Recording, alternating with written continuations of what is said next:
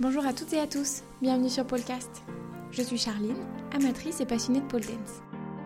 Je vous retrouve aujourd'hui pour un épisode sur le travail de la souplesse et pour ça j'ai la chance de pouvoir échanger avec Jessica Prévalet. Bonjour Jessica, merci de faire cet épisode aujourd'hui. Est-ce que tu pourrais commencer par te présenter pour les auditeurs et auditrices qui ne te connaîtraient pas? Bonjour Charline, merci beaucoup de m'avoir invitée sur ton podcast. Ça me fait super plaisir euh, de pouvoir parler un peu euh, de ma passion avec euh, les pole danceuses. Du coup, pour ceux qui ne me connaîtraient pas encore, je donne des cours d'assouplissement, donc je suis coach en souplesse et euh, avant ça, j'ai fait des études pour devenir entraîneur de gymnastique rythmique. Donc, c'est un peu de là euh, euh, que ma passion pour la discipline artistique est arrivée. Et en fait, je me sers beaucoup de techniques que j'ai pu voir dans le monde de la gym, aussi bah, du, cirque et de la danse. Je mixe un peu toutes les activités euh, bah, que j'ai pratiqué avant pour proposer des cours euh, d'assouplissement bah, qui, euh, voilà, selon moi, sont avec des techniques plutôt efficaces. Et est-ce que tu donnes cours en ligne ou en présentiel aussi? Pour l'instant, je suis en voyage, donc je donne que des cours en visio, mais ça m'arrive aussi de donner des cours en présentiel, des workshops, des cours particuliers, selon l'endroit où je me trouve.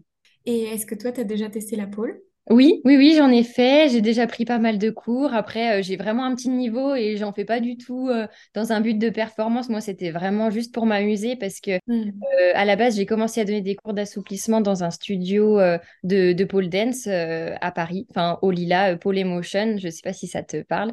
et voilà, je m'entendais vraiment très bien avec les profs là-bas et bah, j'ai voulu essayer parce que bah forcément, moi j'aime aussi les aériens, le cerceau, je, je pratique donc ça m'amusait de pouvoir essayer euh, des figures qui étaient plutôt habituelles pour moi euh, sur une pôle. J'étais assez curieuse et euh, bah, c'est vrai que ouais, c'est une discipline hyper difficile et, et franchement, j'ai pas eu la petite flamme. Je le fais plus pour m'amuser oui. que pour performer. C'est vraiment un loisir, quoi, je dirais. Mmh. Mais j'imagine que ça doit t'arriver d'accompagner des personnes qui font de la pole et qui veulent gagner en souplesse, euh, là plutôt dans un but de performance, voire de compétition. Oui, oui, oui, j'avoue que les poleuses, euh, je dirais que c'est euh, 60%. Ah oui. Oui, oui, carrément. Il y a, vraiment beaucoup de poleuses euh, bah, qui ont pour objectif euh, de s'assouplir, de faire des figures euh, plus en souplesse. Et c'est vrai que c'est toujours intéressant de travailler avec elles parce qu'il y a beaucoup de figures qu'on peut travailler bah, en amont au sol. Déjà, apprendre à bien les maîtriser au sol, c'est une bonne chose pour être capable de bah, réinvestir son potentiel sur la barre. Quoi. Mmh. Ok. Alors moi j'avoue que j'ai très peu de connaissances en souplesse, donc peut-être que je vais avoir certaines questions euh, très basiques. D'après toi, est-ce que tu penses que tout le monde a le même potentiel de souplesse ou est-ce qu'il y a quand même une part génétique et que certaines personnes commencent avec un plus petit niveau que d'autres? Euh, alors oui, tu as raison. À la base, on a tous euh, des prédispositions qui sont différentes. c'est en lien avec la génétique, en lien avec bah, nos parents. Euh, la, souplesse euh, qu'ils ont, ça va forcément euh, leur donner un, résultat sur nous, quoi.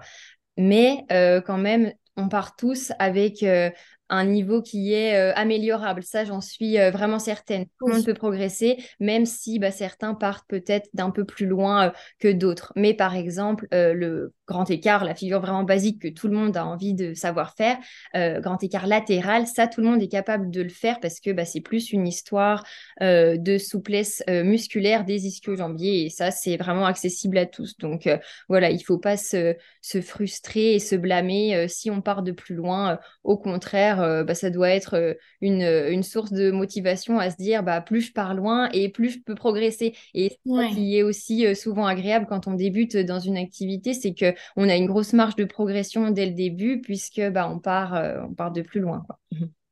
Hmm. Et hmm, il y a une idée reçue qui dit que les femmes sont en général plus souples que les hommes. Est-ce que tu penses que c'est vrai? Alors, on ne peut pas parler de chaque individu particulièrement, mais si on généralise un petit peu, est-ce qu'en moyenne, les femmes sont quand même plus souples que les hommes? Euh, c'est vrai que c'est assez dur à répondre. Je pense, euh, oui, c'est vrai.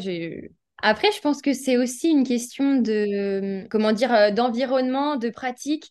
On dit que les femmes sont plus souples, mais euh, la plupart des femmes pratiquent aussi des disciplines artistiques comme euh, la gymnastique, la danse, le yoga. Donc forcément, c'est aussi des disciplines qui bah, sollicitent la souplesse, alors que les hommes ont tendance à plus pratiquer des sports co. C'est un peu cliché ce que je dis, hein, mais enfin, quand on regarde dans la majorité des cas, les hommes sont, sont plus raides, par exemple, des ischios, des jambes, des fessiers. Mm. C'est souvent des gens qui font bah, soit de la course à pied, soit des sports co où ils courent énormément. Et je pense que ça a un gros impact aussi parce que euh, à l'inverse, moi, j'ai quand même euh, quelques élèves euh, qui sont des hommes et qui ont quand même un super niveau. Là, d'ailleurs, c'est assez amusant parce que la plupart des garçons, quand même, qui, qui pratiquent, enfin, que j'ai déjà coaché, qui pratiquent la pole, ils sont vraiment très souples. Donc, je pense que c'est aussi une question de, euh, bah, de, persévérance, de régularité, euh, d'avoir son objectif et euh, de tout mettre en œuvre pour y arriver, c'est possible, même si bah, à la base, on part pas tous avec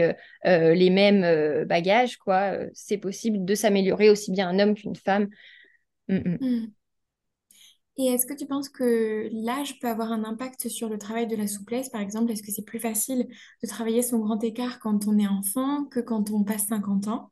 Ou est-ce que tu penses que ça se travaille de la même façon à tout âge? Oui, alors oui, là j'ai un impact euh, sur euh, la souplesse, c'est vrai, car euh, bah, on a déjà tous remarqué que les bébés étaient vraiment très souples, qu'ils arrivaient à attraper leurs pieds. pareil pour les enfants, dans la plupart des cas, ils ont vraiment aucun souci à toucher leurs pieds ou à se tordre dans tous les sens sans problème. C'est parce que bah, quand on est enfant, on développe beaucoup de, collagène, l'hormone de la souplesse, alors que bah, à l'inverse, en vieillissant, on en produit de moins en moins. Ça se dégrade à partir de 25 ans. Et c'est vrai qu'on peut euh, le remarquer. Hein, c'est à partir de là qu'on commence à avoir déjà la peau un petit peu moins souple, à avoir des mmh. peut-être à sentir que bah, c'est un petit peu plus difficile pour nous de faire du sport. voilà, tout ça. D'accord. Mais après, même à un âge plus avancé, on peut quand même travailler sa souplesse, comme tu le disais. C'est Bien sûr, évidemment, évidemment. La progression sera peut-être plus lente, mais euh, c'est possible. Voilà, bien, bien sûr. Oui, oui, c'est sûr. Euh, c'est juste que bah, quand on est au moment de l'enfance, de l'adolescence, euh, tout est beaucoup plus facile. On récupère aussi beaucoup plus vite. donc voilà, c'est plus simple à ce moment-là de travailler sa souplesse, c'est vrai. Mm.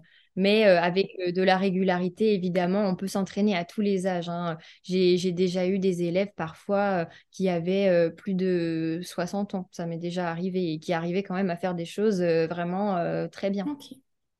Et j'avais une autre question. Est-ce que tu penses que le poids de la personne impacte la manière dont elle va pouvoir travailler sa souplesse? Ou est-ce que euh, une personne voilà, qui serait en situation de surpoids ou d'obésité peut aussi euh, travailler ses grands écarts euh, de la même manière?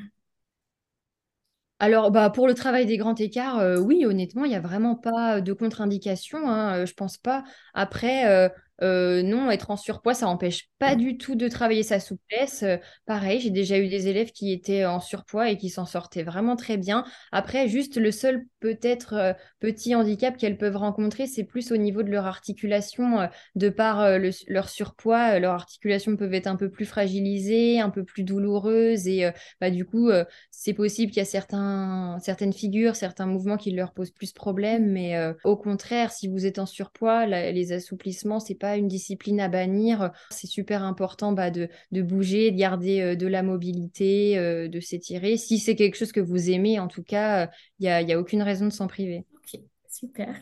Alors, j'ai entendu parler de souplesse active et de souplesse passive. Est-ce que tu pourrais nous en dire un peu plus, expliquer quelle est la différence? La souplesse active, c'est quand dans un étirement, on va avoir une contraction musculaire. Par exemple, je me tiens debout et je vais faire un grand battement. Je vais essayer de lever ma jambe le plus haut possible. Pour pouvoir lever cette jambe le plus haut possible, j'ai besoin de muscles, bien sûr. Mes quadriceps vont se contracter et en même temps, j'ai un étirement à l'arrière euh, de la cuisse, là, des ischio-jambiers. Donc ça, c'est un mouvement de souplesse active. OK.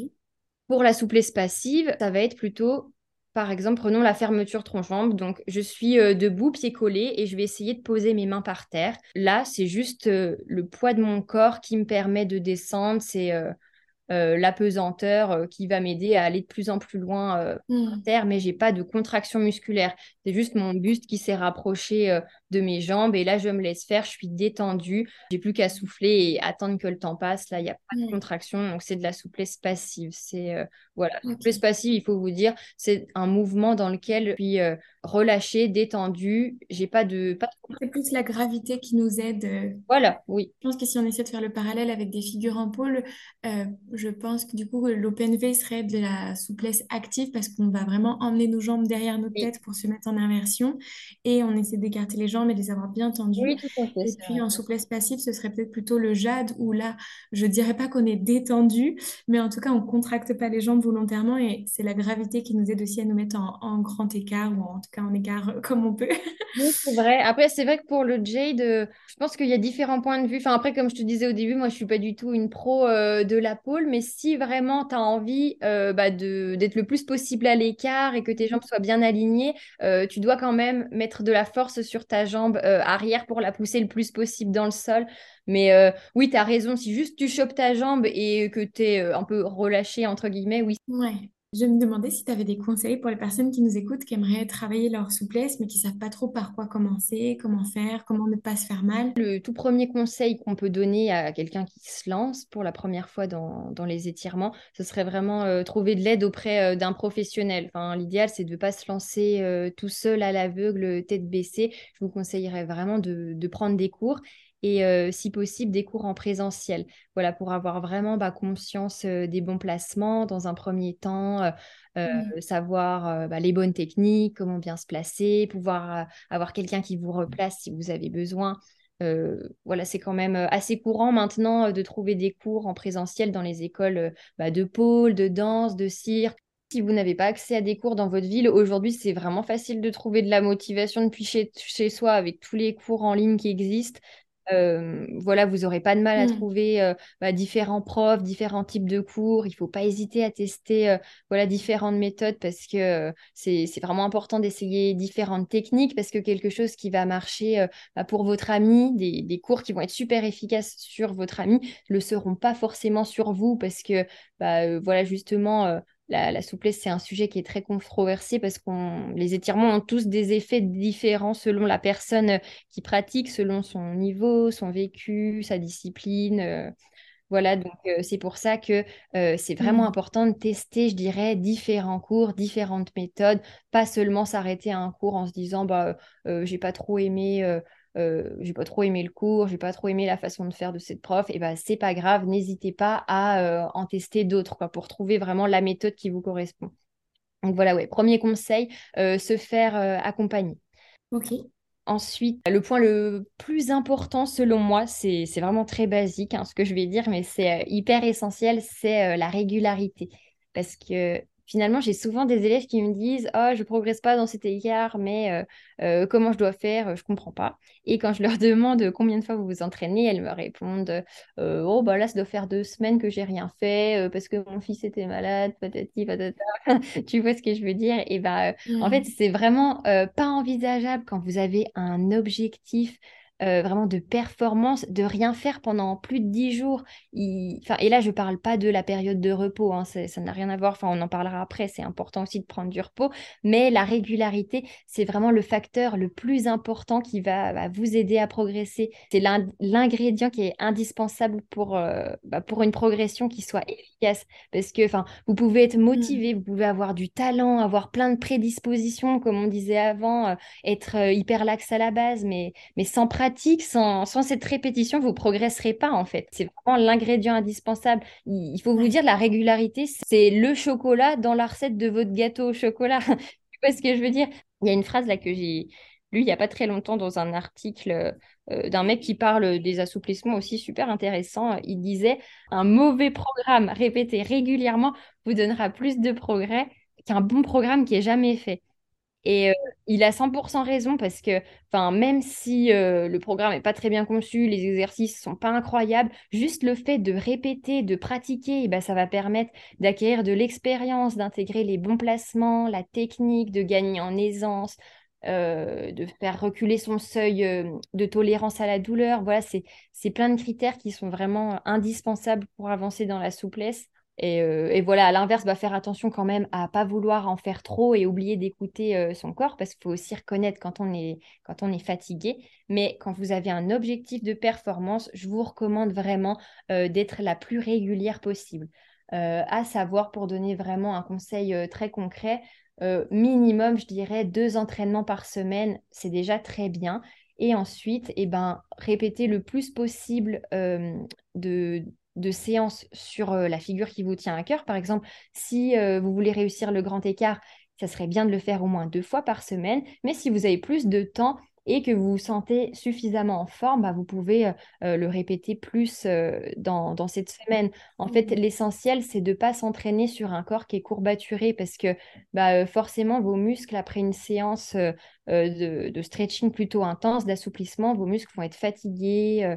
Euh, vous allez avoir bah, des petites euh, inflammations, des courbatures, c'est n'est pas très grave, mais si vous reforcez dessus, bah, vous ne serez pas au maximum de votre potentiel et euh, bah, du coup, la séance ne sera pas aussi efficace que si vous étiez en pleine forme. Donc, pas hésiter à prendre du repos et ne pas s'entraîner sur voilà, des muscles courbaturés. Prenez plutôt un ou deux jours de repos et dès que vous vous sentez plus en forme, bah, on n'hésite pas, on y retourne. Quoi. Et tu conseilles de faire des entraînements de combien de temps? Je pense que une séance de 40 minutes où on est vraiment à fond, c'est c'est quand même pas mal. Hein. Ouais.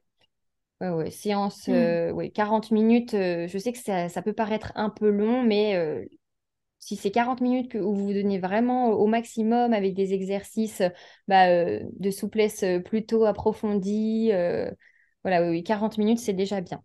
Sinon, alors un autre conseil assez, même très important et encore plus en pôle, on en parlait un petit peu avant, c'est vraiment de privilégier le placement le placement, la technique à l'amplitude. Surtout bah, pour vous, les pôleuses, vous avez euh, bah, vraiment besoin euh, de maîtriser votre corps euh, dans les airs, la tête à l'envers, en mouvement. Voilà, si vous n'arrivez déjà pas à faire cette figure à la base au sol en étant bien placé, bien aligné, forcément, ça va être encore plus dur dans les airs. Donc, c'est vraiment un aspect où vous devez être irréprochable. Il faut, absolument avoir l'exigence envers soi-même de se dire, bah, si je veux avancer dans ma pratique des aériens, de la pôle, je dois être irréprochable sur ma technique au sol.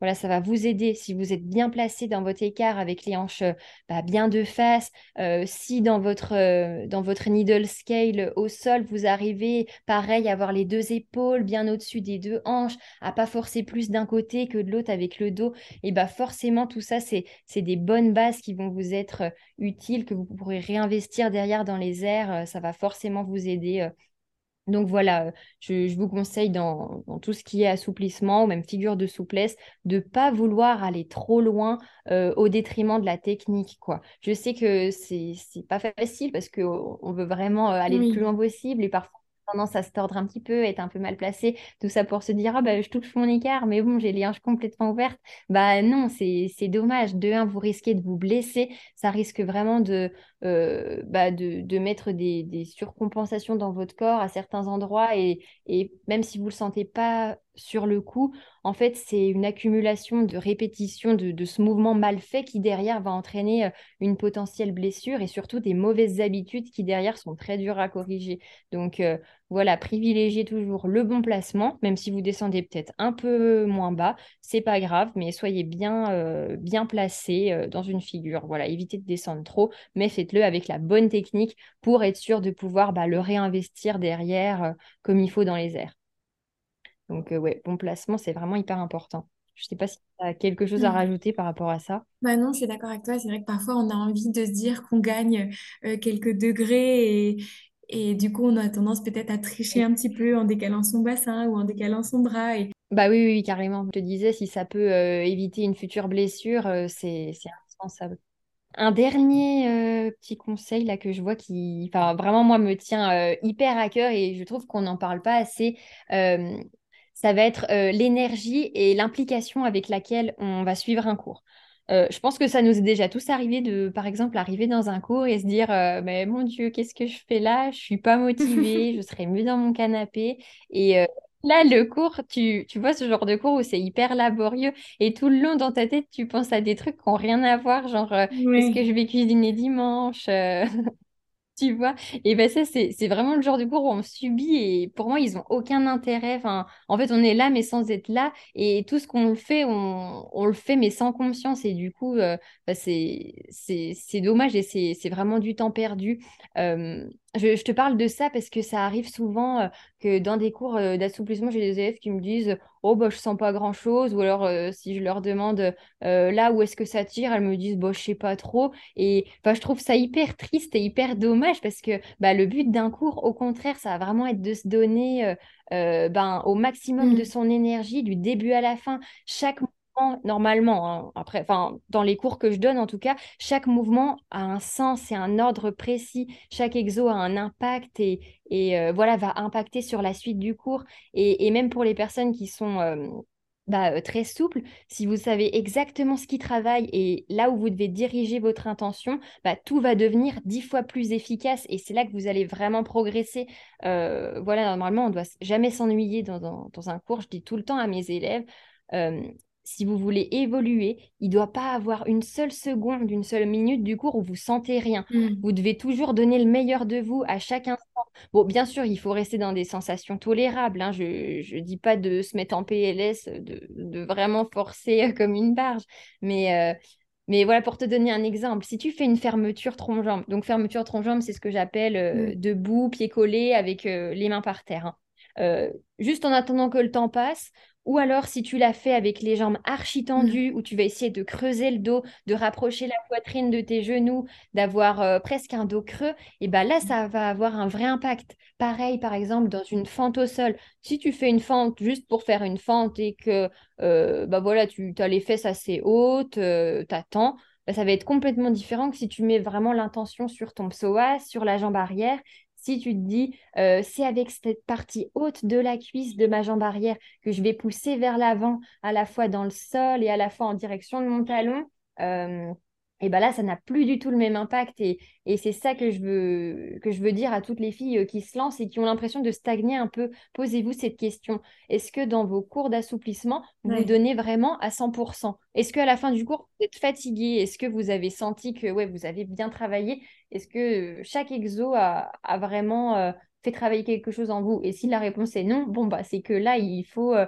il faut essayer de trouver un petit peu plus le sens de chaque exercice qui t'a posé des questions. En fait, tout simplement, il ne faut pas hésiter si, euh, si vous n'êtes pas sûr de demander à votre prof, mais là, qu'est-ce qu'il doit travailler? Qu'est-ce que je dois un peu plus engager? Euh, Voilà, essayez d'être vraiment euh, la plus euh, efficace, efficiente possible, d'utiliser euh, bah, tout ce temps de, de, votre cours pour vous dire il n'y a pas une seule seconde qui est perdue, je me donne vraiment au max du début à la fin. mais bien sûr, toujours en restant dans des sensations qui sont tolérables. Hein. Je ne voudrais pas que ce que je dis ce soit mal interprété parce que bah, c'est vrai qu'en gym, on a tendance à beaucoup, à, beaucoup forcer et presque aller au-delà de ses limites, mais c'est vraiment pas ce que j'ai envie de, euh, de, partager. Je, voudrais juste euh, bah, vous dire que c'est hyper important euh, de, donner le maximum de son énergie, tout en restant bah, bien sûr dans des sensations qui sont tolérables. Vous devez toujours être capable en même temps de respirer, de parler, de vous détendre voilà, ça doit rester euh, quand même un bon il faut rester à l'écoute de son corps pour être sûr de ne pas bah, voilà, aller trop loin et de ne pas prendre le risque de se blesser. Mais c'est peut-être important de quand même mettre une intention derrière chaque, chaque mouvement qu'on fait. Exactement, voilà, c'est ça. Oui, c'est ça. Bon, euh, après, c'est vrai que c'est n'est pas facile parce que forcément, les, euh, le stretching, les assouplissements, c'est des, des, sensations qui sont pas très agréables. Enfin, forcément, ça fait mal. Hein. Il faut être honnête, on n'a on a rien sans rien. On est obligé de passer quand même par cette douleur. Et, et c'est vrai que ça peut être difficile du coup de rester motivé. Mais euh, justement, pour les personnes qui, qui, se lancent et qui ont un peu du mal à trouver euh, la motivation, euh, bah, c'est important de ne pas partir dans le flou tête baissée parce que vous allez vite vous décourager. En fait, il faut absolument se fixer un objectif. Voilà, si par exemple votre objectif, bah, c'est de réussir le grand écart, il y a des choses que vous pouvez faire pour vous motiver, comme par exemple, je conseille souvent à mes élèves de se prendre en photo. Euh, prenez-vous en photo euh, dans votre position euh, de départ, le, au premier jour de votre, quand vous, fixez votre objectif, quoi. Et, et voilà, à partir de là, bah, vous vous donnez pour mission de vraiment transformer mmh. cette personne qui est sur la photo physiquement, mais aussi mentalement. En fait, bah, c'est vrai que les, progrès qui flattent le plus, c'est les progrès euh, physiques qu'on peut voir euh, directement, quoi, son, écart qui descend. Mais aussi, euh, bah, si au début du mois, vous étiez vraiment pas, pas confortable dans la position au moment où vous avez pris la photo, il faudrait, dans l'idéal, arriver deux mois plus tard, reprendre la photo, même si vous n'avez pas forcément évolué, pouvoir vous dire, ah bah, je suis plus confortable dans cette position, même si je suis pas descendue aussi bas que ce que j'aurais aimé, je sens que c'est plus confortable, je suis plus à l'aise, j'arrive à, voilà, à respirer, euh, à me sentir euh, plutôt bien. Et euh, bah, là, c'est c'est hyper important, même si ce n'est pas des progrès physiques, c'est quand même enfin votre ressenti, il est plus important que bah, voilà, de, de se sentir bien dans la position et, et de, de, sentir que vous avez gagné en aisance. quoi. C'est aussi un moment euh, qu'on prend pour soi, pour respirer, pour se détendre, pour se vider la tête. Donc voilà, c'est important de ne pas toujours avoir derrière la tête le côté performance, performance, performance. même si voilà, ça motive d'avoir un objectif de performance, de se prendre en photo avant, après, c'est hyper, c'est hyper encourageant. Faut pas oublier que à la base, je pense que, si vous pratiquez la pole, c'est quand même dans un objectif de, de, loisir, de bien-être. Vous avez envie de vous faire plaisir. Ça doit toujours rester quelque chose d'agréable. Voilà, c'est ça que, que, je voulais dire par exemple, ben, si vous n'avez pas envie de vous étirer, si c'est quelque chose qui ne vous fait pas ressentir des sensations euh, bah, positives, ben, j'ai envie de vous dire, ne le faites pas en fait. Enfin, il y a, y, a, y a, beaucoup de profils différents de, de, sportifs et je pense qu'il y en a pour tous les goûts. Par exemple, en pôle, il y a peut-être euh, des profils un peu plus euh, enfin, techniques, dynamiques. Dis-moi si je me trompe, hein, peut-être un peu plus en force et au contraire des profils peut-être un peu plus dans la douceur, dans la souplesse. Je pense qu'on a toutes et tous envie d'être euh, sur tous les fronts en même temps, mais c'est pas toujours possible.